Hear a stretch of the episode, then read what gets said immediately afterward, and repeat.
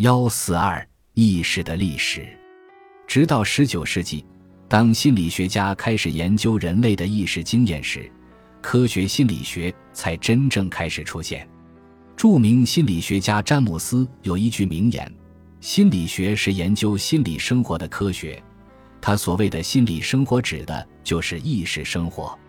远在上述相对更正式的探究前。哲学家和普通人都沉思过有关心灵和自我的问题，然而在二十世纪早期，有关意识的话题却几乎为当时占主导的心理学意识形态，也就是华生和之后的斯金纳倡导的行为主义所摒弃。人类心灵的圣战在二十世纪后半叶打响。这场战役的一边是要求将意识重新作为心理学的一个重要议题的认知心理学家，另一边则是要求保持纯粹客观的科学性的行为主义心理学家。意识势力不会消失，而反意识势力注定败亡，并非因为客观心理学不堪一击，而是由于其方法和教条过于专横。以至于真实的议题反倒被当作是禁忌，没有科学观点能通过限制思想来存续，而行为主义的狂热者一叶障目不见泰山，对那些至关重要的心理学现象，例如记忆、表象和意识熟视无睹，因而注定在学术高地上被认知心理学和神经科学所取代。虽然许多心理行为可由行为主义的术语解释。许多其他议题，如意识，无法得到充分阐述。而近些年，意识又渐渐被许多心理学家、哲学家和认知神经科学家重新意识到，并且在描述心灵的文章中重新占据主导。然而，学习理论渐渐开始受到来自记忆理论、感知觉理论、心理过程的内部表征理论的挑战。当信息加工和认知成为热门名词，意识，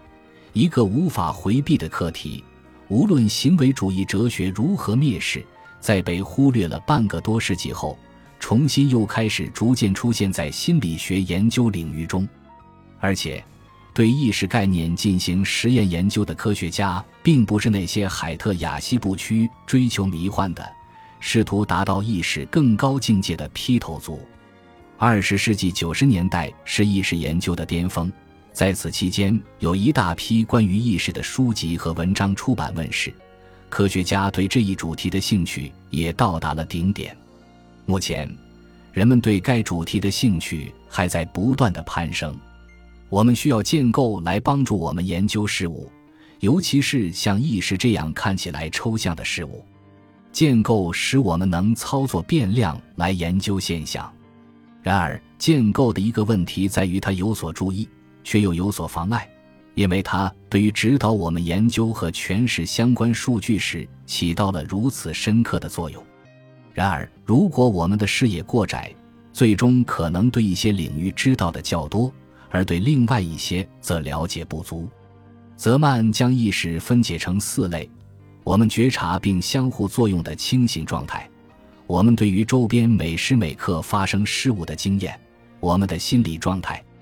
包括信仰、希望、意图和愿望；我们对自我的感知，包括自我认识、对自我的知识、对脑袋中思维、想法和感觉的拥有感，这些都是非常重要的领域，并且我们将在本章中触及他们的各个方面。但这又究竟能将我们带到距离真正了解意识多远的地方呢？尽管理论一般总是能指导研究，但挑战也往往能成为新发现的重要驱动力。挑战驱使资源朝向解决重要的问题或达成重要的目标。就像我们在本章前面指出的那样，尽管哲学家早已对意识问题产生兴趣。目前只有心理学重新建立了和意识的联系。早在二十世纪五十年代就作为 DNA 结构的共同发现者，并在后来获得诺贝尔奖的认知神经科学家弗朗西斯克里克，以及博士研究方向是非线性信息加工的克里斯朵夫科赫，已开始将意识推向为神经科学家可解决的问题。他们认为，大多数神经科学家并未尝试研究意识问题，其原因是，它被认为是一个哲学问题，最好留给哲学家解决。目前研究这个问题时机还不成熟。克里克和科赫不同意这两点看法，他们对传统的观点提出挑战，并宣称意识是大脑活动的自然产物，